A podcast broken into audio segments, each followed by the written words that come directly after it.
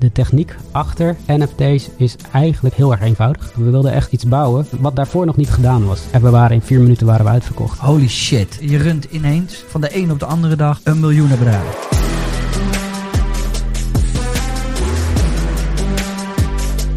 Welkom en leuk dat je weer luistert naar een nieuwe DAY1 Podcast. Waarin wij natuurlijk van alles bespreken, van ondernemen, crypto, aandelen. Eigenlijk alles wat ons tegenwoordig interesseert en wat je ook kan zien op ons YouTube kanaal. Dit keer gaan wij het hebben over NFT's. En dit is iets wat we wat meer zullen gaan bespreken hier in de podcast. Misschien soms wel maandelijks, eventueel wekelijks. We gaan zien of het aanslaat. Het is in ieder geval iets waar wij de laatste tijd diep in zijn gedoken. De wereld van de NFT's. En er blijkt dus in Nederland ook een hoop te zitten waarvan wij dachten, wauw, deze mensen kunnen echt wat in de NFT-wereld en behoren misschien wel tot de beste ter wereld. En zo ben ik er ingedoken en kwam ik erachter dat de man die nu voor mij zit, Crypto Spaces, een paar hele succesvolle lanceringen heeft meegemaakt en heeft gedaan in de NFT-wereld. En dat vond ik zo interessant dat ik dacht, die moeten we uitnodigen in een podcast. Waarin wij tot in diepte kunnen bespreken waar de NFT-wereld eventueel heen zou gaan. Maar ook wat het voor hem betekent en wat hij daarin heeft gepresteerd tot nu toe. Welkom, we zitten in een undisclosed location. We mogen niet zeggen waar we zijn, je blijft liever anoniem. Dat klopt, ja. Dat is duidelijk. Dat komt omdat jij natuurlijk heel veel mooie projecten hebt gedaan. Daar komt ook een hoop verantwoordelijkheid bij kijken. Niet alleen financieel, maar ook naar communities toe. Ja. Daarin doe je hartstikke je best om het goed voor elkaar te krijgen. Maar er zijn altijd mensen waarschijnlijk die vinden dat dat niet zo is. En daarom is het beter om toch redelijk anoniem te blijven, toch? Dat is een van de redenen inderdaad. De hele crypto space is eigenlijk een vrij nieuwe... waar veel geld in omgaat. En eigenlijk ik denk elke markt waar veel geld in omgaat... trekt ook loesje figuren aan. En zeker in de begindagen kon je natuurlijk veel geld verdienen. En je in tegenstelling tot blokken goud... is een digitale sleutel vrij eenvoudig te stelen. En dat maakt je natuurlijk een heel... eenvoudig doelwit als iedereen weet hoeveel je waard zou zijn. Precies. Even voor de mensen thuis, ik noem jou Crypto Spaces. Zo ben je ook te vinden op Twitter. Zo ben je ook te vinden op Instagram. Ja. Wat heb je allemaal binnen de NFT-wereld gedaan? Want we gaan nu redelijk specifiek. Het is niet crypto, het is echt gericht op NFT's op het moment. Ja. Wat heb je daar allemaal gedaan? Ik wil wel nog even zeggen dat op Twitter en op Instagram is het Crypto Spaces 1. Met een 1 aan het einde, want de rest was al bezet. Wat ik afgelopen jaren gedaan heb in de crypto. Ik ben in 2015 de crypto wereld ingestapt. Mijn achtergrond is technologie consultant. Ik had al wel veel van crypto gehoord. En ik wist alleen eigenlijk niet goed waar het nou precies voor gebruikt zou kunnen worden. Totdat in 2015 ik er zoveel van vriendjes die ook in de technologie wereld zaten hoorde van de Bitcoin die is nu aan het stijgen. En die was ineens $200 waard of zo. Dat ik dacht van misschien moet ik toch maar eens kijken wat je ermee kunt. En als je er verder niks mee kunt, is het misschien interessant om er gewoon wat geld mee te verdienen. Want $200 was toen voor jullie eigenlijk al best wel hoog. Want... Dat was toen een soort mijlpaal. Dat de Bitcoin naar $200 gestegen was. Ja. Dat was uniek. Dat was uniek, ja. En heeft dat echt je ogen geopend, dat specifieke bedrag? Het is toch wel wat waard? Helemaal niet. Nee? Eigenlijk wat mijn ogen op dat moment geopend heeft... is het feit dat de minder tech-savvy mensen... het over Bitcoin begonnen te hebben. En dat was voor mij een teken van... misschien gaat het wel groot worden. Misschien moet ik hier even wakker worden. En kijken of dit iets is waar ik ook een graantje in kan meepikken. Ja, want daar ben je wel heel duidelijk in. Het was wel echt om ook centen te verdienen, toch? Ja, daar ben ik altijd heel open en eerlijk in geweest. Ik ben technisch onderlegd, maar ik heb ook altijd gewoon een commerciële mindset gehad. Ik wil ook gewoon geld verdienen. Op een eerlijke manier uiteraard, maar ik wil wel... Het liefst wil ik niet tot mijn 67 door te hoeven werken. Dat hoeft ondertussen niet meer, toch? Nee, dat zou in principe niet nodig zijn. Nee. En dan ben je in Bitcoin gestapt. Ja. Heb je toen ook gekocht? Groot, klein? Nou ja, voor mijn gevoel op dat moment vrij groot. Je neemt een risico. Ik kon dat risico dragen, maar het blijft een risico. Zeker op het moment dat de rest van de wereld nog niet helemaal overtuigd is of Bitcoin blijft bestaan. Dat was in 2015 was het wel iets sterker al. Dachten mensen al wel meer van die blockchain die blijft wel. En of dat Bitcoin is of iets anders, dat was nog even de vraag. Maar het blijft een risico. Het is nog steeds een risico. Is dat echt nog zo? Geloof je dat? Of is dat iets wat je moet zeggen uit financieel oogpunt? Nee, dat is zeker niet iets dat ik moet zeggen. Dat is echt ook hoe ik het zie. Kijk, de technologie, de blockchain zelf, die blijft. Het is hetzelfde als met het internet en elektriciteit. Dat verdwijnt niet. Maar je had ook in het begin had je verschillende vormen van elektriciteit. Je had direct current en alternating current. En uiteindelijk heeft een van de twee gewonnen. En in het ene land gebruiken ze het een overigens, in het andere het andere. En dat is met blockchain niet anders. Bitcoin was de eerste. Maar er zijn inmiddels duizenden chains bijgekomen. En nu zou Bitcoin waarschijnlijk wel blijven bestaan. Maar veel van die anderen zullen verdwijnen op de lange termijn. En in die zin blijft het dus een risico van... Welke wordt straks de winnaar? En een aantal hebben ook echt duidelijk verschillende functionaliteiten, toepassingen. Dus die hebben bestaansrecht gewoon naast elkaar. Maar sommige zitten gewoon in elkaars vaarwater. En dan zal de een het overleven en de ander niet. En wanneer dacht je bij jezelf, oké, dit is een mooie investering. Ik zou je geld uit kunnen halen. Maar misschien moet ik hier ook in gaan werken. Want daarna ben je voor verschillende projecten, crypto-projecten gaan werken. Ja, dus in 2015 kocht ik mijn eerste bitcoins. En dat ging eigenlijk gelijk de verkeerde kant op. Die prijs van $200, die zakte eigenlijk vrijwel direct nadat ik het gekocht had. Ik hoop niet dat het kwam omdat ik het gekocht had. Maar daar schrok ik van. Maar ik heb het niet verkocht. Ik heb het gewoon aangehouden. Totdat na een jaar of zo... Dus eigenlijk stond mijn investering onder water. En na een jaar kwam het weer een beetje terug op het niveau dat ik het had gekocht. En toen heb ik uiteindelijk met echt een heel klein beetje winst... heb ik mijn bitcoins verkocht. Want ik dacht, dit is me te risicovol. Maar ik had het wel van de zijlijn een beetje in de gaten gehouden. En toen was Ethereum was opgekomen in de tussentijd. En... ik was ook niet helemaal afgeschrikt door het Bitcoin verhaal. En ik had zoiets, dat Ethereum, dat klinkt wel interessant. Misschien moet ik daar het opnieuw mee proberen. En toen ben ik in Ethereum heel laag ingestapt. En dat is achteraf een goede investering gebleken. Heb je dat nog steeds? Ik zat er toevallig vandaag aan te denken. Nee, ik heb een groot deel heb ik nog, maar... ik denk dat ik, als ik nergens aan had gezeten, dan was ik bijna net zo vermogend geweest als nu met alle projecten die ik gebouwd heb, als ik niks had gedaan. Ja, we gaan zo meteen erachter komen hoe vermogend dat ondertussen is, want je hebt echt wat grote projecten gedaan. Maar toen ben je Ethereum gaan kopen en toen heb je ook nog voor een Chinees bedrijf gewerkt? Ja, dat klopt. Ik was dus laag ingestapt op Ethereum. Daarmee heb ik goede winsten gepakt. En toen kwam een Chinese blockchain. Die werd uit de grond gestampt. En eigenlijk een Ethereum-kloon genaamd TRON.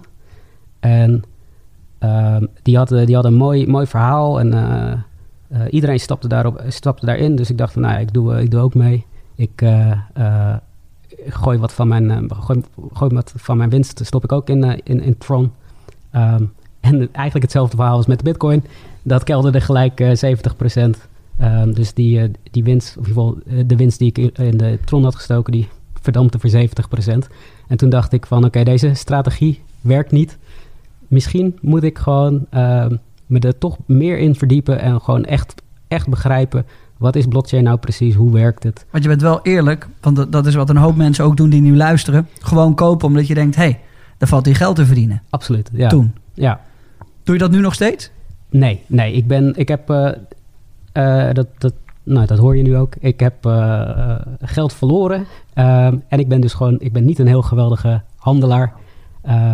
Ik ben gewoon een bouwer. Ja. Dus toen ben je mee gaan bouwen, omdat je dacht bij jezelf, nou, ik wil hier van de hoed en de rand weten. Dan ben je mee gaan bouwen aan Tron? Nee, ik ben niet zozeer aan Tron gaan bouwen, maar ik ben wel me echt gaan verdiepen in de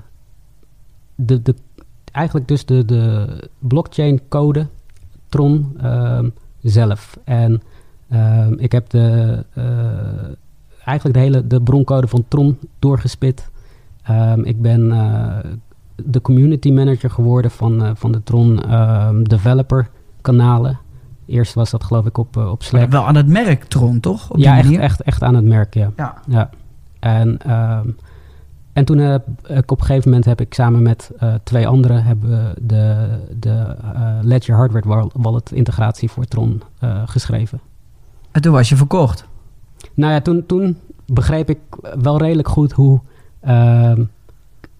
blockchain in elkaar zat, hoe software, maar ook hardware wallets werkten. En ik heb meerdere mensen geholpen bij het ontwikkelen van hun eigen wallets. Ik heb dus onder andere geholpen aan de integratie voor de hardware wallet. Dus toen had ik zoiets van, ik denk dat ik nu wel begrijp hoe het werkt. Wat er mogelijk zou zijn, maar... Dat was mind blown, of niet? Dat je dacht, holy shit, wat is er allemaal wel niet mogelijk? Nou, ik wist in principe wel wat er mogelijk zou zijn in theorie. Ja. Maar de praktijk liep en loopt eigenlijk nog heel erg achter. Wat er allemaal mogelijk is en wat je zou willen dat mogelijk is vaak wat anders dan wat er ook daadwerkelijk op dit moment technisch en als je kijkt naar infrastructuur en hardware mogelijk is. Maar het heeft voor mij zeker gewoon mijn ogen geopend in hoe het werkt en gewoon begrip voor hoe alles nou aan elkaar hangt en wat ik er zelf mee zou kunnen. En toen dacht je bij jezelf, dit is het begin. Ik ben aan het bouwen, je hebt die blockchain helemaal uitgepluist. Ja. Je weet tot in detail hoe het werkt. Ik wist tot in detail hoe het werkte, ja. Nog steeds ben je dan een van de weinigen. Want er zijn een hoop mensen die het amper kunnen uitleggen wat het is. Wat ook heel moeilijk is natuurlijk aan iemand die er nog nooit van heeft gehoord en er eventueel mee zou moeten werken. Hoe zou jij dat uitleggen? Dat blijft een heel lastig verhaal, ja, zeker. En zeker ook omdat elke blockchain anders is. Er is niet één uitleg voor alles. Het nieuwe internet? Het is... ik weet niet of ik het nieuwe internet zou noemen, maar het is zeker een nieuwe toepassing van het internet. Vorm van. Ja, zeker, ja. Het is misschien wel... kijk, als je kijkt naar wat elektriciteit is voor de wereld, dat maakt de maatschappij waarin wij leven gewoon mogelijk, met licht en elektromotor en dat soort dingen allemaal. En ik denk dat blockchain meer vergelijkbaar zou is met zoiets. Ja. Maar dan heb je ingelezen over de blockchain. Ja. Heb je ups en downs meegemaakt in de cryptowereld. Ja.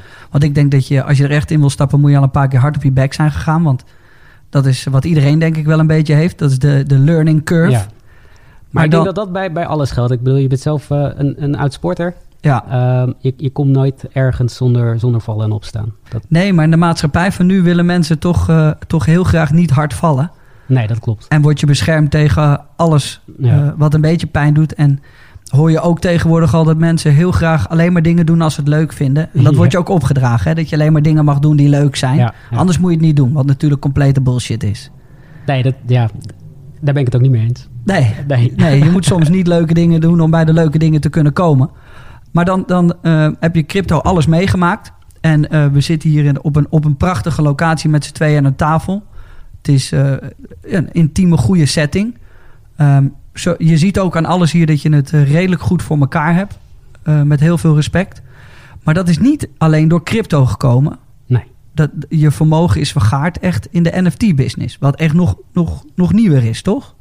Nou, een deel van mijn vermogen. Ja, precies. Maar het vermogen waar wij het over gaan hebben. Ja, maar ik woonde daarvoor al hier. Ja, toen deed je het al goed. Je bent eigenlijk altijd al goed in je werk geweest. Ja. Het developen van dingen. Maar het is met techniek is het bij elkaar gesprokkeld. Ja. Precies. En absoluut. Hoe kwam je dan van crypto naar NFT's? Ja, ook per toeval. Nogmaals, mijn achtergrond is technologie consulting. En nou, ik had dus wat ervaring opgedaan in de hele blockchain wereld. Maar mijn dagelijkse werkzaamheden, daar deed ik eigenlijk niks met blockchain. Dat was altijd gewoon voor grote multinationals. De beveiliging aanscherpen en zorgen dat de data wereldwijd beschikbaar is en alles veilig draait en dat soort dingen. Ja, dus even een disclaimer voor de mensen die ons proberen aan te vallen op een cybermanier. We hebben iemand gevonden die je helemaal kapot maakt als je wijs doet. En blockchain was altijd dus een beetje een hobbyproject. Dat deed ik daarnaast. Gewoon als intellectuele uitdaging. En toen vorig jaar, rond deze tijd, iets eerder, toen zag ik een plaatje verkocht worden voor... ik weet eigenlijk niet eens meer voor wat voor een bedrag, maar in ieder geval een bedrag waarvan ik onder de indruk was. Miljoenen? Nee, niet eens miljoenen, maar toch wel tienduizenden $10,000 of zo. En toen, gewoon voor een plaatje. Ja. En toen dacht ik, jeetje, als je dat kunt krijgen voor een plaatje, dan moet ik toch eens kijken of ik zo'n plaatje kan maken. Ja. En zo ben ik er eigenlijk ingerold. Dus het was niet zo dat je dacht bij jezelf, dit plaatje, dat geeft straks een soort van eigendom aan digitale assets. Waardoor het een 1 + 1 = 2 wordt. En we straks op deze manier een hoop kunnen gaan verkopen. Nee, eigenlijk helemaal niet. Het was eerst gewoon financieel gedreven. Het is wederom financieel gedreven. Ja. En ik begreep het ook niet. Ik begreep niet waarom iemand zoveel voor een plaatje zou betalen. En dat was dus eigenlijk de drijfveer. De drijfveer was van, blijkbaar kun je hier geld mee verdienen. Maar ik begrijp niet waarom. En dat ben ik gaan uitzoeken. En toen ben je dat gaan uitzoeken. En toen ben je ook tegen wat mensen aangelopen waar je mee samenwerkt. Ja. Dus toen ben ik vrij snel in die zoektocht ben ik op Clubhouse, de app, gedoken. En daar had je allemaal rooms, zoals dat heet. Waarin mensen over een specifiek onderwerp praten. En daar waren dus ook rooms over NFT's. En daar heb ik gewoon heel veel vragen gesteld. Ben ik gewoon begonnen echt als leek. En wel dan met mijn technologie-achtergrond. Maar volledig onwetend wat NFT's nou zijn of waren. En een van de eerste mensen die mij daar antwoord op gaf, was een persoon, ik weet de naam niet meer, maar die vertelde mij, die vergeleek het met het verzamelen van sneakers. En hij zei, in dit geval had hij het dus over een wearable, dus een digitaal goed dat je in de metaverse bijvoorbeeld kunt dragen. En hij zei van, als ik mij online bevind, wil ik ook kunnen uitdragen wie ik ben en wat ik mooi vind. Je wil een bepaalde status ook online hebben. Precies. Kijk naar het blauwe vinkje op Instagram. Ja, die vergelijking met dat blauwe vinkje, die heb ik zelf eigenlijk nooit echt begrepen. Maar misschien ook op dat blauwe vinkje mij niet zoveel doet. Nou ja, dat is, ik kan hem dus wel voelen, omdat toen ik het blauwe vinkje kreeg, toen had ik een soort van opluchting. Ook wordt gewaardeerd. Ja. Kijk eens, dit is mijn beroep. Kijk eens, ik ben bekend en succesvol. Dat zegt dat blauwe vinkje, terwijl het eigenlijk geen aars zegt. Maar op dat moment dacht ik dat. Ja. En, maar ik begrijp wel inderdaad heel duidelijk dat mensen online ook een identiteit willen creëren. Net zoals ze dat offline willen. Bepaalde mensen kiezen heel bewust voor bepaalde merkkleding dragen in de echte wereld. En ik kan me heel goed voorstellen dat er ook mensen zijn die dat digitaal dus ook willen. Heel logisch ook. Ja. Want je wil ook bepaalde skins in een computerspel kopen. Ja, en dat was eigenlijk het mooie waar ik achter kwam. En wat ik ook meerdere malen gehoord heb, is dat de nog jongere generatie, die begrijpt dit gewoon veel sneller. Die wil zeggen van ja, maar ik speel al Minecraft en ik speel al Roblox en weet ik veel wat allemaal.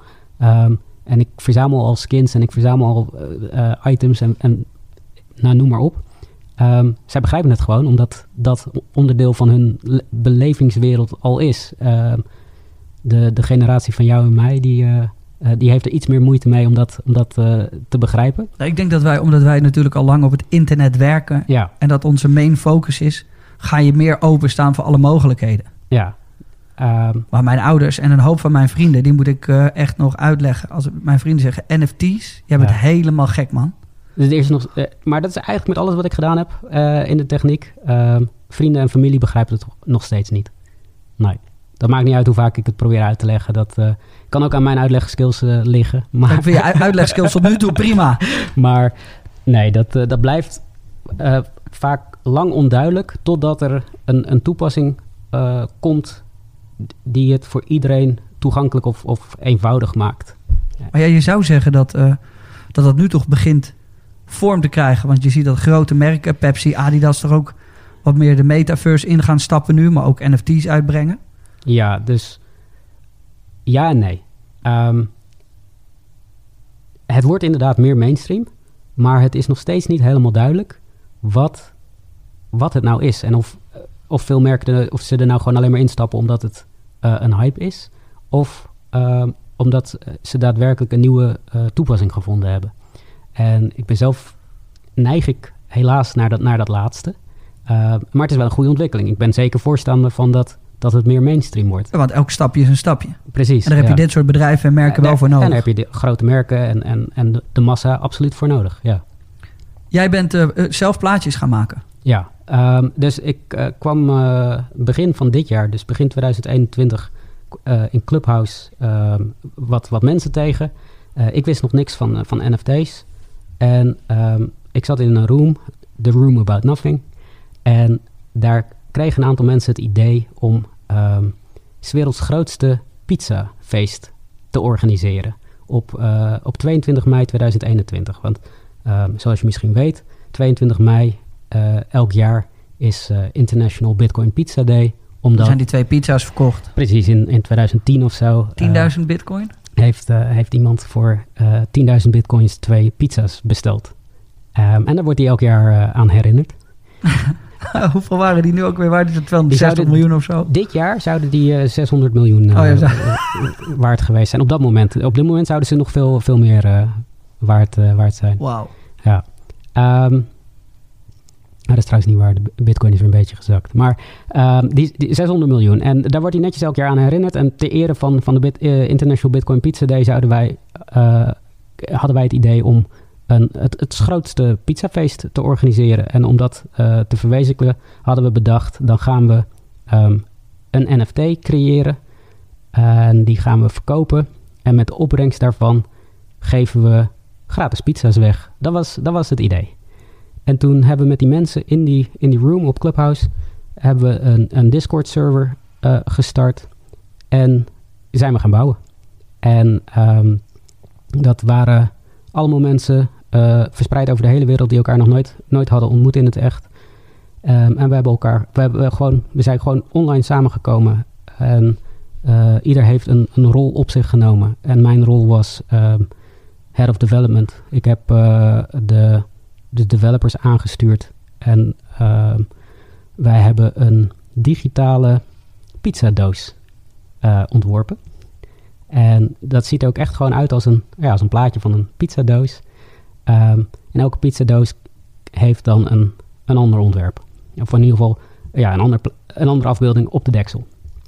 En dat was dus voor mij ook mijn eerste stap en mijn debuut dus in het creëren van NFT's. Die hebben we in 3 weken tijd met een echte kleine kern van mensen van, ik denk maximaal 10 mensen gebouwd. Als je naar de ontwerpers kijkt die hebben meegewerkt, zijn het er echt wel 300 of zo. Maar de echte bouwers van de website en de NFT zelf en naar de lancering, dus die 3 weken buffelen, dat zijn max 10 mensen geweest. En we hebben dus in 3 weken tijd hebben we die NFT van die pizzadoos gebouwd. En die hebben we verkocht als NFT. Op een bonding curve. En dat houdt in dat eigenlijk elke doos, dus elke NFT, duurder wordt. Het begint op een bepaalde prijs. En naarmate je verder komt in de verkoop van je NFT's, stijgt de prijs. Of in ons geval stijgt de prijs zelfs exponentieel. Want het idee was, we beginnen met een goedkope pizzadoos, maar de allerlaatste pizzadoos. We zeiden van, we willen 10.000 pizzadozen verkopen. Maar dan willen we de laatste pizzadoos, die moet een waarde hebben van 10.000 bitcoin. Holy fuck. Ja. En dat hebben we in het smart contract van de NFT hebben we dat ingebouwd. Dat we begonnen, de prijs begint heel laag, maar die loopt relatief snel op. Zodat de allerlaatste 10.000 bitcoin zou kosten. Die is nog niet verkocht uiteraard. Nee. Maar we hebben dus wij lanceerden 16 maart of zo dit jaar. En we hebben iets van 1,5 miljoen opgehaald daarmee met de verkoop van digitale pizzadozen. En dat heb je ook allemaal weer verkocht voor pizza's en aan mensen dus uitgedeeld? Ja, dus we hadden in de tussentijd ook een DAO opgericht. Een Decentralized Autonomous Organization. Vergelijkbaar eigenlijk met gewoon een digitale stichting. Ja. En die beheert het geld. En we hebben de helft van die 1,5 miljoen... hebben we daadwerkelijk gebruikt voor het organiseren van 's werelds grootste pizzafeest. We hebben wereldwijd pizza's weggegeven. En daarvan, ik heb er dus ook voor gezorgd dat onder andere hier bij de voedselbank in Amsterdam 400 pizza's terecht zijn gekomen. Holy shit. Ja. En toen had je de smaak te pakken? Toen had ik de smaak te pakken, want ik heb daar, aan dat project heb ik niks verdiend. Dat was puur voor mij mijn leerschool. Ik heb daar vooral geleerd wat er technisch allemaal nodig is. Wat verbaasde jou daaraan? Hoe eenvoudig het was eigenlijk. Echt? Ja. Ja, de techniek achter NFT's is eigenlijk heel erg eenvoudig. En daar was ik wel verbaasd over. Ja. Dat was het antwoord dat ik niet had verwacht. Ja. Ik denk, nou gaat er een praatje komen, die moeten we er misschien uitknippen, want dit wordt te technisch. Nee. Was het echt te makkelijk? Of nou, te makkelijk? Het was verbazingwekkend makkelijk. Het was verbazingwekkend makkelijk, ja. Wauw. En dan denk je bij jezelf, nou, als zo makkelijk kan, dan moet ik zelf ook wat gaan maken. Precies, ja. Maar waar moest dat dan? Want daarna ben je nogal projecten gaan opzetten. Eentje waar ik groot fan van ben. Ja. Maar waar moest dat dan wel voor jou aan voldoen? Want op een gegeven moment heb je toch, nadat je die pizza's gelanceerd hebt en alles hebt bekeken, dan begin je een eigen smaak te creëren. Dan weet je wat je wil. Ja. En dan moet het ook volgens normen en waarden die jij belangrijk vindt, toch? Ja, dus met die pizza's hadden we echt een beetje maatschappelijk belang voor ogen. We wilden de wereld gewoon gratis voedsel geven. En dat hebben we gedaan. Maar 1,8 miljoen euro opgehaald? Ja, iets minder, maar 1,5 miljoen of zo. Dat was echt, want toen was het nog niet eens zo heel groot. Dat is serieus veel. Nee, dus dat pizzaproject is ook vrij bekend in de NFT-scene. Dat heet Rare Pizza's. Voor de mensen die geïnteresseerd zijn. Ja, leuk. Rare Pizza's. En toen had ik uiteraard zoiets van, ik heb hier niks aan verdiend. Dat heeft me wel een hoop tijd gekost. En het is eigenlijk makkelijker dan ik had verwacht. Misschien is het wel een idee om zelf, om eigenlijk met de wereld te delen, of met de gemeenschap te delen hoe zo'n lancering werkt. En toen heb ik samen met iemand die ik tijdens dat Rare Pizza project had ontmoet, digitaal, zijn we ons eigen project begonnen. En dat is strawberry.wtf geworden. En dat zijn 10.000 pixel aardbeien, generatieve pixel aardbeien. Dus die worden door de computer, wordt elke laag samengesteld. En dan krijgen we 10.000 unieke aardbeien. .wtf? Strawberry.wtf, ja. En daarbij hebben we ook eigenlijk echt alle stappen gedeeld met de online NFT community. Je hebt crypto Twitter, maar je hebt ook NFT Twitter. En dus ook op Clubhouse, waar we beide heel actief waren destijds, hebben we eigenlijk al onze kennis die we hadden opgedaan in de maanden daarvoor gedeeld. We hebben gewoon verteld van, nou ja, dit is wat we gaan doen. Dit is hoe het in elkaar zit. Dit is wanneer we het gaan lanceren. En we zijn dat gewoon gaan bouwen. En dat hebben we... Dus Strawberry, mijn compagnon en ik hebben dat... hij heet ook Strawberry, jouw compagnon, hè? Zijn alias. Hij komt uit de World of Warcraft wereld. En dat was zijn gamer naam. En hij kwam ook met het aardbeien idee. Dus vandaar Strawberry, dat WTF. Maar wij hebben samen dat project uit de grond gestampt. Ik geloof echt in 2,5 week. Dus ook weer in een recordtijd. En dat was een redelijk succes. En daarvan ging het geld eigenlijk rechtstreeks naar ons. Naar Strawberry en naar mij. Wat is een redelijk succes? Nou, we hadden 10.000 aardbeien gemaakt. En we verkochten er 6.000 of zo. Dus 60%. Dus we verkochten niet uit. Dat was jammer. Dat was eigenlijk een tegenvaller. Want we hebben het nu dus over collectibles. En collectibles, in tegenstelling tot one-of-ones, zijn dat dus oplages. En wij hadden die aardbeien een oplage van 10.000 gemaakt. En als je gelimiteerd werk maakt, is het wel interessant als ook alles verkocht wordt. Want anders blijft er gewoon 4.000 exemplaren op de plank liggen. En... dat is voor de waarde van de welverkochte aardbeien in dit geval niet heel gunstig.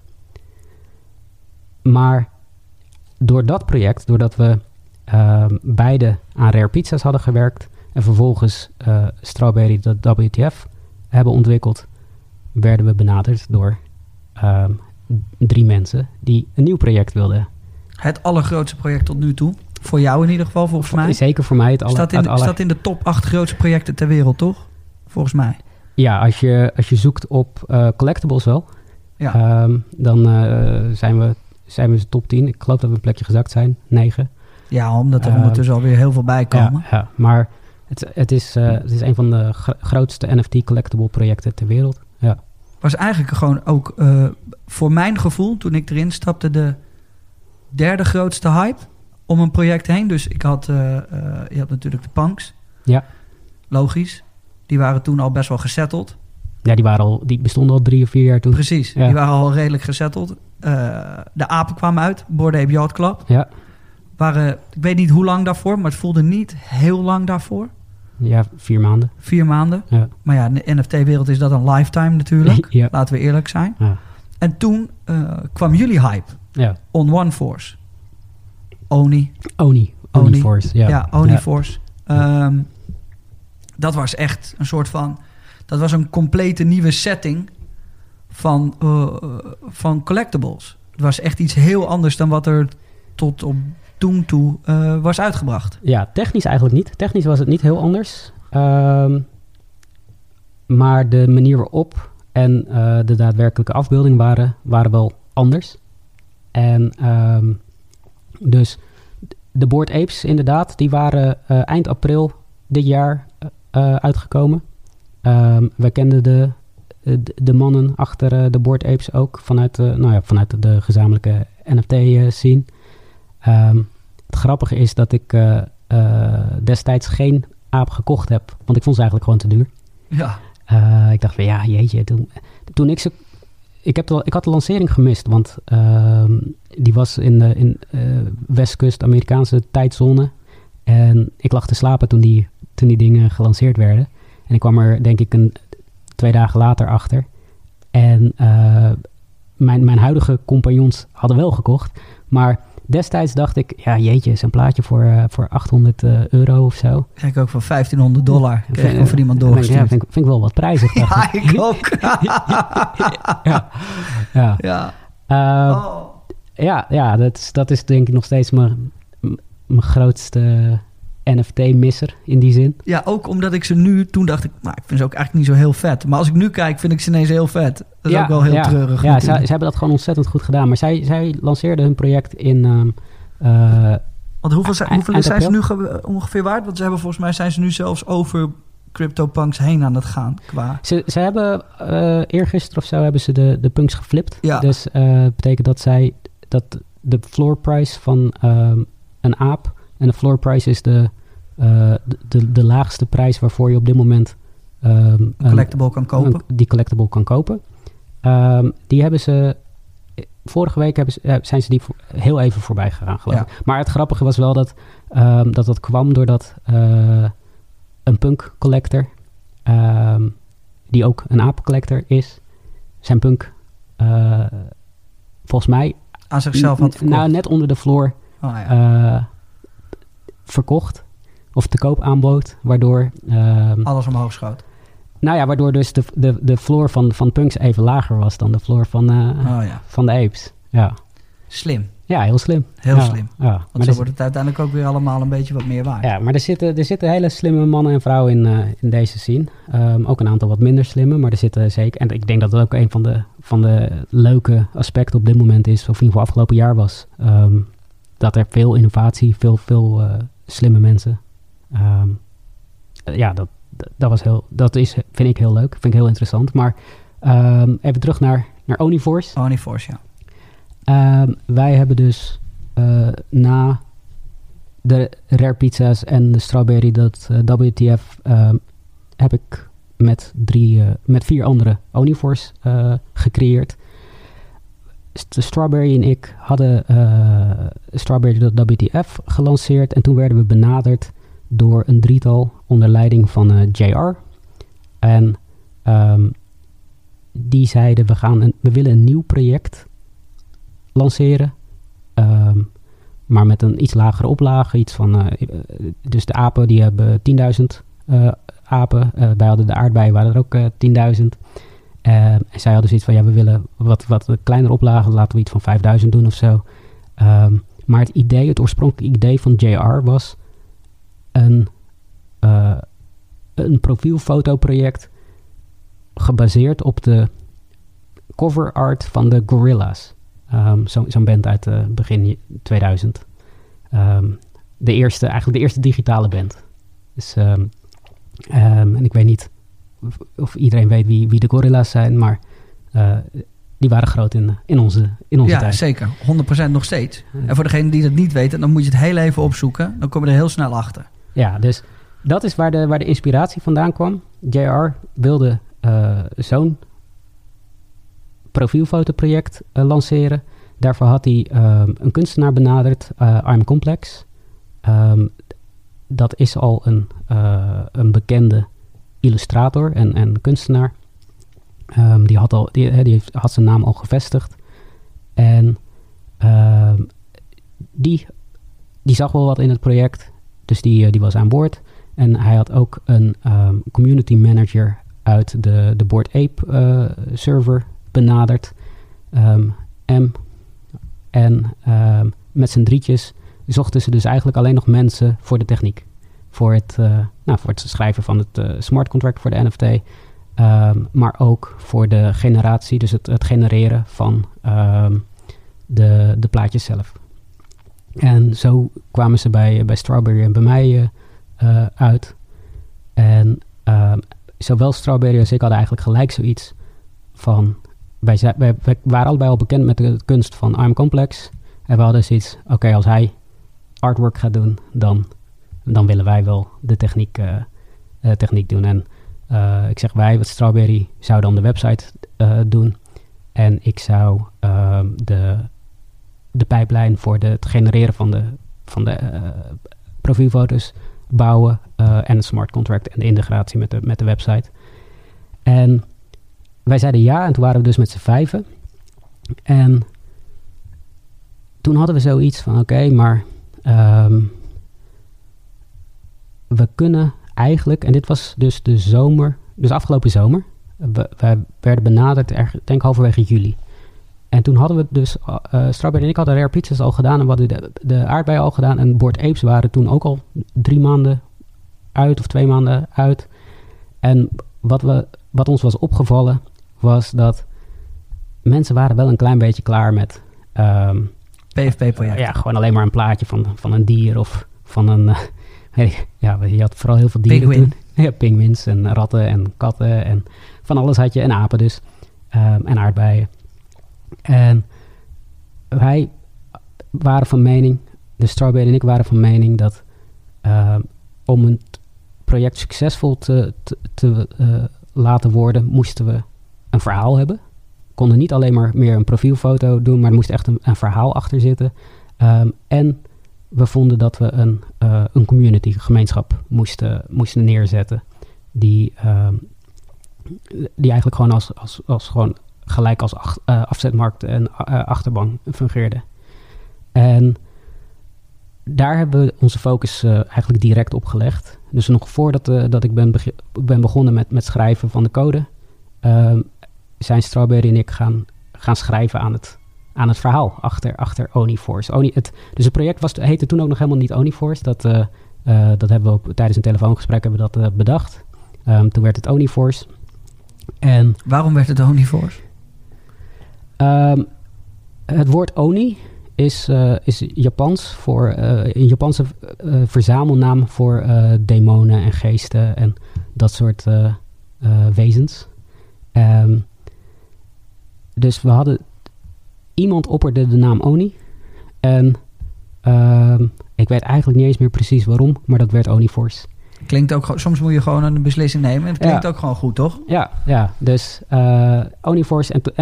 Maar toen moesten we nog een verhaal hebben. We hadden dus eigenlijk eerst een naam en een stijl, maar nog geen verhaal. En toen zijn we... als een malle zijn we een verhaal gaan verzinnen. En we hadden de Discord server gestart. M is community manager van onze Discord server. Zij beheert alles. Maar Strawberry is, die komt uit de gamewereld. En is ook vervent Dungeon and Dragon speler. En die creëerde eigenlijk een personage in de Discord server, waaronder die begon te roleplayen. Dus hij deed zich voor als dat personage en begon eigenlijk het verhaal uit te bouwen. En ik zag dat en ik dacht, oké, dan creëer ik ook een personage. En zo zijn we eigenlijk met z'n tweeën dat verhaal gaan uitbouwen in de Discord server. Maar we hebben daar dus vanaf het begin gelijk de eerste mensen die in die server zaten bij betrokken. En dat is een enorm succes gebleken. Of een succesformule gebleken eigenlijk.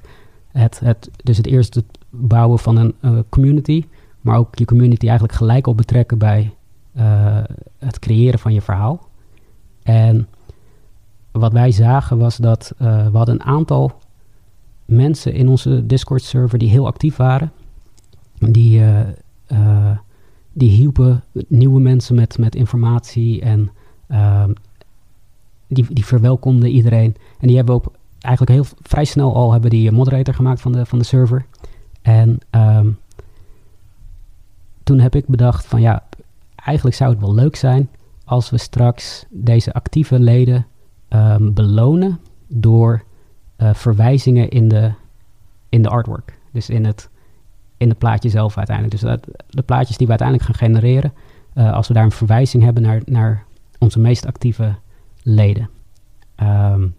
Dat hebben we achteraf dat ook gedaan. Wat zijn een paar van die verwijzingen? Want iedereen die nu, mocht je op je telefoon zitten of op je computer, even naar OpenSea gaan, .io, 0N1 intypen. Dan kom je precies bij het project terecht. Er even op klikken, dan kan je meekijken bij wat Crypto Spaces heeft gemaakt.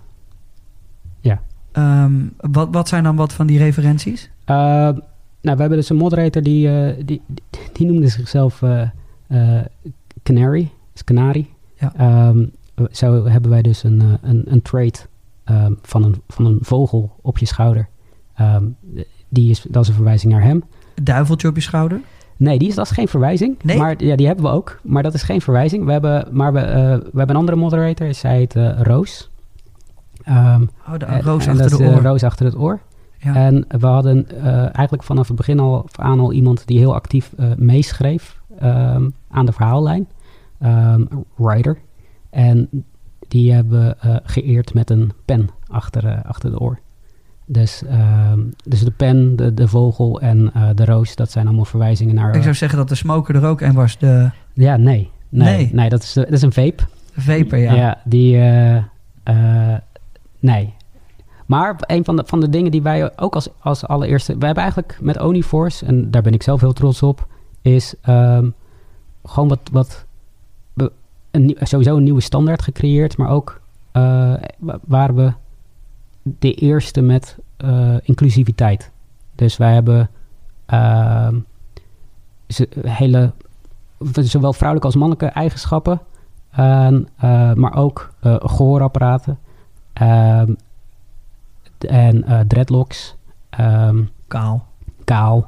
Ja, dus waar het voorheen heel erg een mannelijke doelgroep aansprak, was eigenlijk 0N1 Force een van de eerste die een veel breder publiek aansprak, omdat wij zowel mannelijke als vrouwelijke eigenschappen maar ook disabilities en zo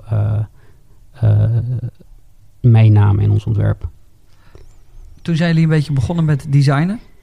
Ja, dus het idee was een profielfotoproject. En eigenlijk alle projecten tot op dat moment waren een beetje zo, of van voren of 3/4. En I'm Complex, die wilde wel meedoen, maar dan wilde hij het anders doen. En hij bedacht van, dat doen we net als met de Gorillaz artwork, doen we het vanaf de zijkant. Dus ze kijken allemaal naar links. Alle Onies kijken naar links.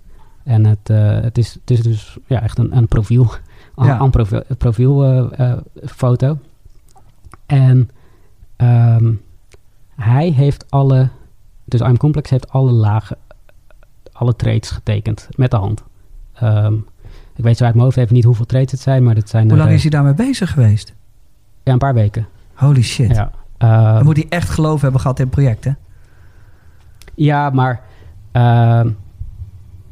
financieel zou het de moeite waard zijn. In ieder geval, dat was de gedachte. De gedachte, ja. Van oké, als het een succes wordt, of zelfs als we niet volledig uitverkopen, dan zou het financieel nog steeds aantrekkelijk zijn. Wat zou je ophalen als je volledig zou uitverkopen? Nou, in eerste instantie was het alles wat lager geprijsd en de oplage ook wat lager. Toen dacht ik van, dat is wel heel laag allemaal. We nemen toch een bepaald risico. Dus laten we dat iets verhogen. De aantallen iets hoger, maar ook de prijs iets hoger. En dat past ook veel beter in het thema. Dus we hebben de verhaallijn van 0N1 Force. Daar komt heel vaak het nummer 7 bijvoorbeeld in terug. Ja. En dus zo hebben we uiteindelijk gekozen voor een oplage van 7777. En de prijs is ook 0.07777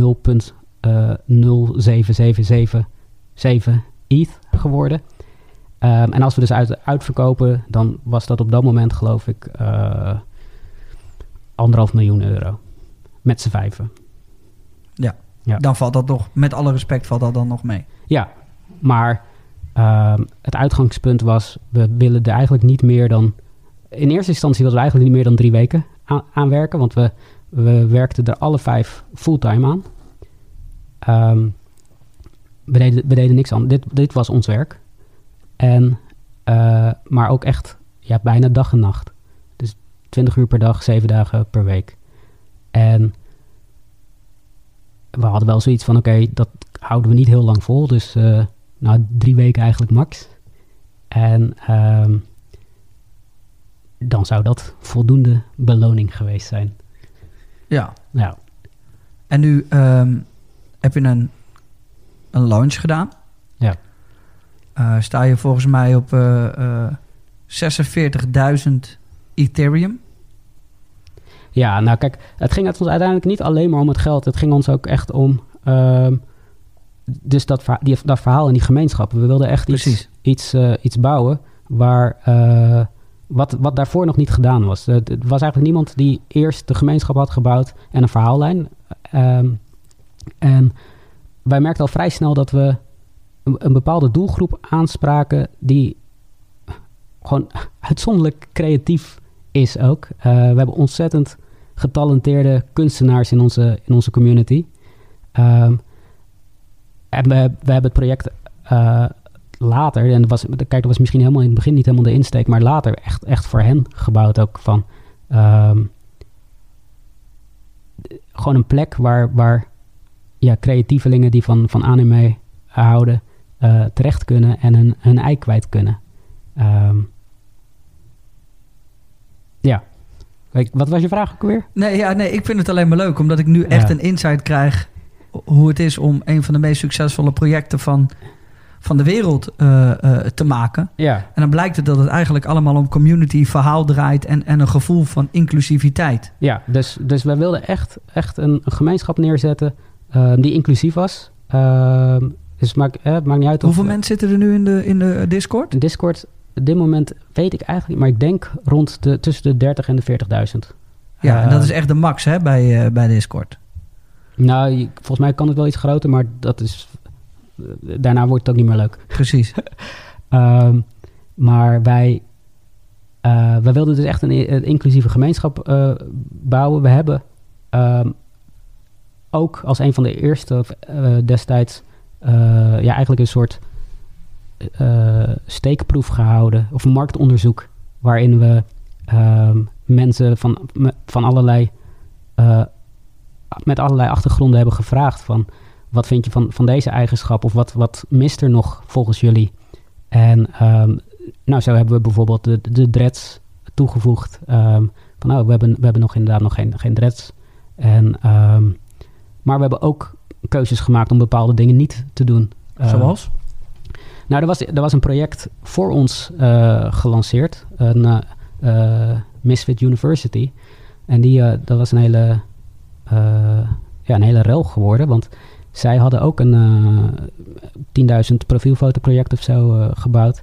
Maar zij hadden een van hun traits, hun eigenschappen was een stukje duct tape over de mond. Maar ook huiloogjes. Dus ogen met tranen.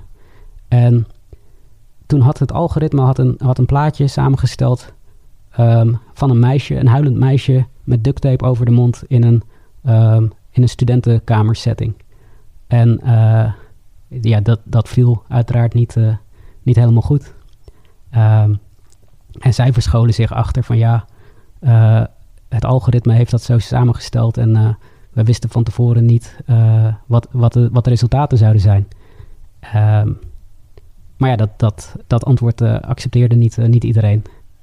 Nou, en om dat soort tafereelen te voorkomen hadden wij zoiets van ja, oké, we willen wel dat het willekeurig is, dus random gegenereerde plaatjes, maar we gaan absoluut steeksproefgewijs kijken of de plaatjes überhaupt door de beugel kunnen. Ja. Dat we dat soort rellen kunnen voorkomen. En nou ja, zo hebben we dus ook inderdaad wat traits gewoon afgeschoten van ja, nee, dit is... Dit werkt niet. Of dit is te... dit zou verkeerd geïnterpreteerd kunnen worden. En dat risico wilden we gewoon niet nemen. We wilden niet het risico nemen dat we mensen tegen hun hoofd stoten eigenlijk. Maar zo heb je dus heel lang gewerkt met een redelijk kleine groep mensen. Aan een compleet verhaal. Ja, aan een grote community. Ja. En dat is dan ook het succes. Als je dan nu... Als iemand aan jou nu vraagt, 0N1 Force, in 5 zinnen. Wat is het verhaal? Is een lastige.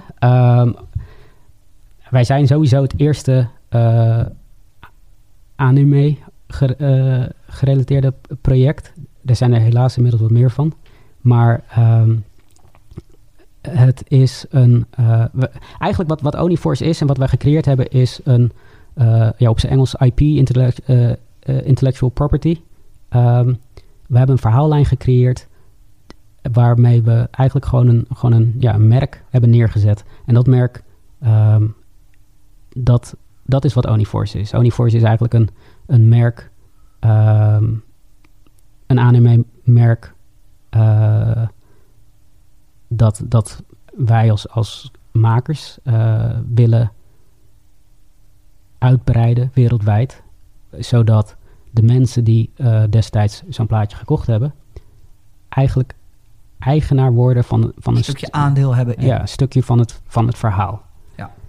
En hoe succesvoller ons merk wordt, hoe succesvol of hoe waardevoller hun aandeel wordt. Ja, een personage wordt. Ja. En dan open je straks OpenSea. Ja. En dan zie je dat er voor meer dan 100 miljoen aan die plaatjes, ik weet niet hoeveel het... Ik heb niet berekend, maar het is echt veel. Het is heel veel, ja. 160, misschien zelfs 160, I don't know. In ieder geval heel veel. Ja. En tegen de tijd dat we, dat we hier weglopen, zal het al wel weer wat meer zijn geworden. Dan zie je dat er zoveel geld is uitgegeven aan jullie project. Ja. Wat natuurlijk echt absurd is. Want je runt ineens van de een op de andere dag een miljoenenbedrijf. Ja, eigenlijk wel. Ja. Toch? Ja. Wat begon met 5 artiesten die iets deden... Ja. Om hun creativiteit kwijt te kunnen. Ja, sterker nog, ik heb de mensen met wie ik het gebouwd heb ik nog nooit in het echt ontmoet. Wauw.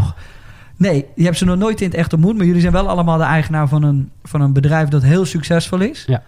Jullie hebben allemaal een creatieve stempel erin en erop kunnen drukken. En dan komt de druk. Ja. Dan komt de druk. Want wat nu?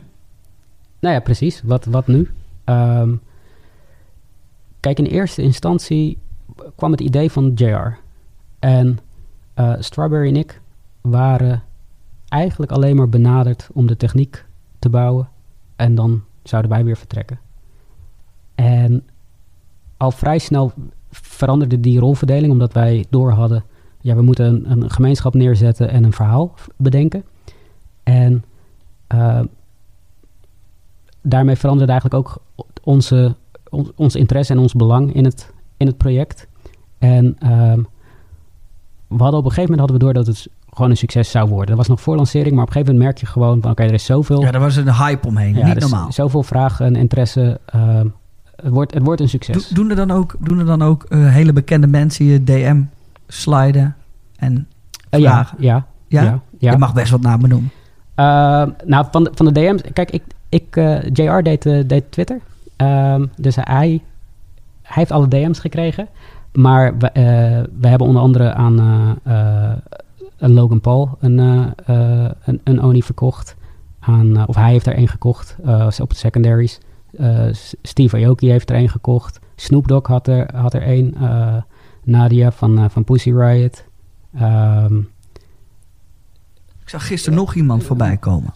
Toen ik aan het kijken was. Ik ben elke dag aan het snipen namelijk. Ja, de basejackers hebben Onies. Marlon. Ja.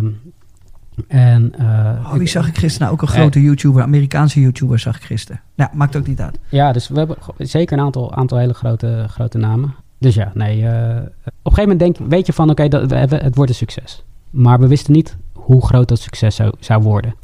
En we lanceerden... En we waren in 4 minuten uitverkocht. Holy shit. Ja. En toen dachten we... Dus in 4 minuten even doe je miljoenen omzet ineens. 1,5 miljoen. Ja. 1,5 miljoen. Ja. Gewoon uit het niets. Boom. Hallo. Bijna uit het niets, ja. Ja, precies. Oké, ik doe het een beetje... Ja. Je hebt gelijk, want jullie hebben de week aangewerkt. Ja, we hadden nog een kleine... Van een paar dagen voorverkoop, dat was ook iets nieuws. Kijk, met 0N1 Force... Dat zei ik net al heel even... Hebben we echt nieuwe standaarden geïntroduceerd in de NFT scene. Bijvoorbeeld minder dan 10.000, die 7.777... zie ik nu projecten ook. doen. Ja, maar jullie hadden er echt een idee bij. En sommigen denken nu gewoon, ja, dat is ook iets wat we kunnen kiezen. Ja, want dan is je oplage gewoon lager. Ja. En dan kun je en sneller uitverkopen. En degenen die verkocht zijn waardevoller omdat er minder zijn. Het is dus, je creëert eigenlijk schaarste. Ja. Maar wij hadden ook echt inderdaad... We hadden dat bedacht, maar we hadden ook echt het verhaal eromheen. Ja. Een ander probleem. Wij hebben ons project op Ethereum blockchain gelanceerd. En wat een groot probleem was afgelopen zomer van Ethereum... was de gas price. Dus je betaalt per transactie gas fees, transactiekosten. En zoals het werkt bij Ethereum is dat je... elke handeling kost een bepaald aantal gas... En gas moet je zien als eenheid, dus eigenlijk als liters of zo. En het minten van, dus het kopen van een NFT kost gemiddeld zo'n $150. $150.000 gas. Oh ja, sorry. En dus dat moet je dan zien als 150.000 liter bijvoorbeeld. Gewoon om even om het te versimpelen. En dat staat vast. Dus dat kost gemiddeld ongeveer 150.000 gas. Maar afhankelijk van hoe populair het Ethereum-netwerk is, het aantal transacties, hoe hoger in dit geval de literprijs is. Dus de gas price. Dus je hebt die 150.000 gas, dus 150.000 liter, keer de literprijs, de gas price. Dat bepaalt je transactiekosten. En... een ander ding dat je bij Ethereum even moet weten is dat je transactie wordt... Dus als je iets koopt of een transactie maakt op de Ethereum blockchain, die teken je met je sleutel. Of die versleutel je met je private key. En dan stuur je hem en dan moet die opgepakt worden door een Ethereum node, door de miners. Die moeten vervolgens die transactie verwerken. Maar dat doen ze... op volgorde van wie het meest betaalt. Dus als jij bereid bent een hogere prijs voor je liters te betalen, dan kom je als eerste aan de rij. Ja, aan de rij, ja. En dan wordt jouw transactie dus eigenlijk eerder afgehandeld dan die van een ander. En zo ontstond er afgelopen jaar iets dat ze gas wars noemen. Dus eigenlijk gewoon vechten om wie als eerste... Ordinaire biedingen. Gewoon ordinaire biedingen. En dat betekent dus dat mensen met de diepste zakken... het meeste krijgen. Als eerste aan de beurt komen en dus het meeste kunnen kopen. En als je dus niet zulke diepe zakken hebt... maar je wil wel een NFT kopen... dan heb je een probleem. Want je komt gewoon als laatste aan de beurt. En als je pech hebt, kom je helemaal niet aan de beurt... want dan hebben de rijke stinkers hebben alles al voor je weggekocht. Om dat tegen te gaan... heb ik geïntroduceerd dat afhankelijk van hoe actief je was in onze Discord-server, dat je op een voorverkooplijst terechtkomt. En dat houdt in dat jij... kijk, de pre-sales die bestonden al wel. Die had je ook al in de ICO-dagen. Maar dat was eigenlijk altijd alleen maar voor vrienden en familie... 12 of 24 uur voor lancering. En ik was eigenlijk de eerste die dat ook... die dat koppelde aan engagement. Dus hoe actief je binnen onze gemeenschap was. Dus eigenlijk als beloning voor onze meest trouwe fans. En ook gestrekt over meerdere dagen. En dat betekent dat je dus... op dat moment eigenlijk gegarandeerd bent van dat jij een NFT van ons kunt kopen. En je dus niet mee hoeft te doen in de gas wars, omdat jij... waardoor je dus geld bespaart. Waardoor je geld bespaart en bijna gegarandeerd bent dus van een plekje. Dat deed niemand eigenlijk op dat moment op die manier. En dat zie je nu ook in... dat is nu de standaard geworden. Dat is nu de standaard geworden, ja. Dat grinden voor whitelist is eigenlijk of allowlist... is de nieuwe standaard geworden.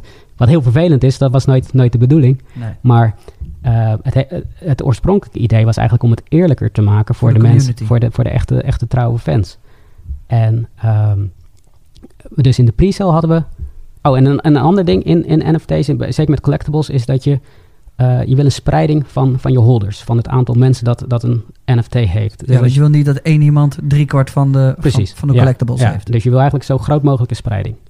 En dus onze pre-sale methode, dus die ik had bedacht, zorgde dus eigenlijk aan de ene kant voor dat mensen actief meededen in onze community, met het meedenken aan het verhaal en heel erg actief waren. Dus wij beloonden ze daarmee door ze op de pre-sale lijst te zetten. Maar tegelijkertijd was dat voor ons ook een mechanisme om ervoor te zorgen dat we dus unieke holders zouden hebben. Dus dan een spreiding van holders. En we zijn dus 4 dagen hebben pre-sale gehad. Ik geloof dat we 15 augustus de pre-sale zijn begonnen en we zouden lanceren op 19 augustus. Dus we hebben 4 dagen onze meest trouwe fans beloond. En dus daar hebben we al een deel verkocht. En toen lanceerden we op 19 augustus.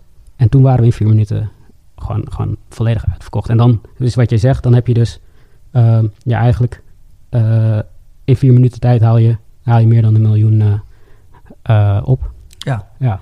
En als je dan nu kijkt, je bent gelanceerd. Het is nog steeds een super tof project. Er komen ook in het eerste kwart van volgend jaar of iets later weer nieuwe mogelijkheden aan voor de Onis. Merk je dat het moeilijker is geworden, anders is geworden de wereld? Ja, de markt is heel erg veranderd. Dat kwam niet door ons, maar dat gebeurde eigenlijk tegelijkertijd rond dezelfde tijd dat wij ONI Force lanceerden, zag je een verschuiving in de NFT-markt, waar het begin van het jaar en eind vorig jaar echt de verzamelaars waren die NFT's kochten, kreeg je ineens toestroom van de flippers. Dus eigenlijk de handelaren die voorheen in de altcoins hadden gehandeld, die merkten ineens van, hey, hier zit geld. En als ik die NFT's laag inkoop en ik kan ze voor binnen een week of zo voor dubbele verkoop, of voor misschien zelfs soms het 10-voudige weer doorverkopen, dat is makkelijker dan in die altcoin stappen waar je niet weet wat er gaat gebeuren. Precies, ja. Dus je zag ineens een hele grote toestroom van nieuw geld en veel agressiever. Grotere bedragen. Dus echt die gaswords werden veel heftiger. Jullie duurste ONI is verkocht voor? Iets meer dan $600.000 aan Logan Paul. Ja. Of in ieder geval, die is gekocht door... dus hij heeft hem op secondary gekocht. Dus op de tweedehandsmarkt, zeg maar. Dat was de allerduurste. Gevolgd, denk ik, door die van Steve Aoki. Ja. En die hebben ze ook allebei nog, weet je dat? Ja, volgens mij hebben ze allebei nog. En Steve Aoki is ook honorary Oni. Die noemen wij Oni Kai. Steve Aoki is onze eerste Oni Kai. Sick. Ja. Wat brengt de toekomst nu? Hou je ook alles een beetje wat er qua NFT's in de wereld gaande is in de gaten? Ik hou zeker niet alles in de gaten. Ik vind ook niet alles interessant. Voor mij gaat het echt om vernieuwen.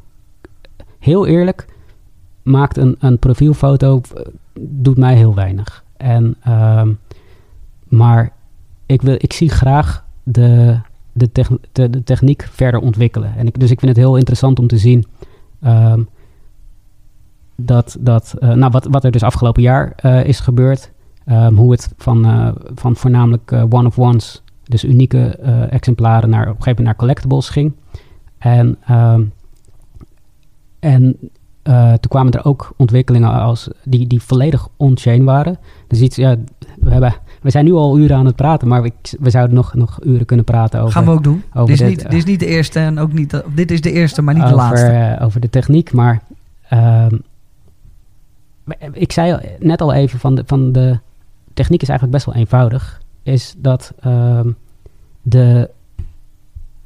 de aankoop van je NFT en dus je bewijs van eigendom, dat is zit op de blockchain. Maar dat plaatje dat je koopt, zit veelal niet op de blockchain. Omdat data opslaan op de blockchain vrij prijzig is.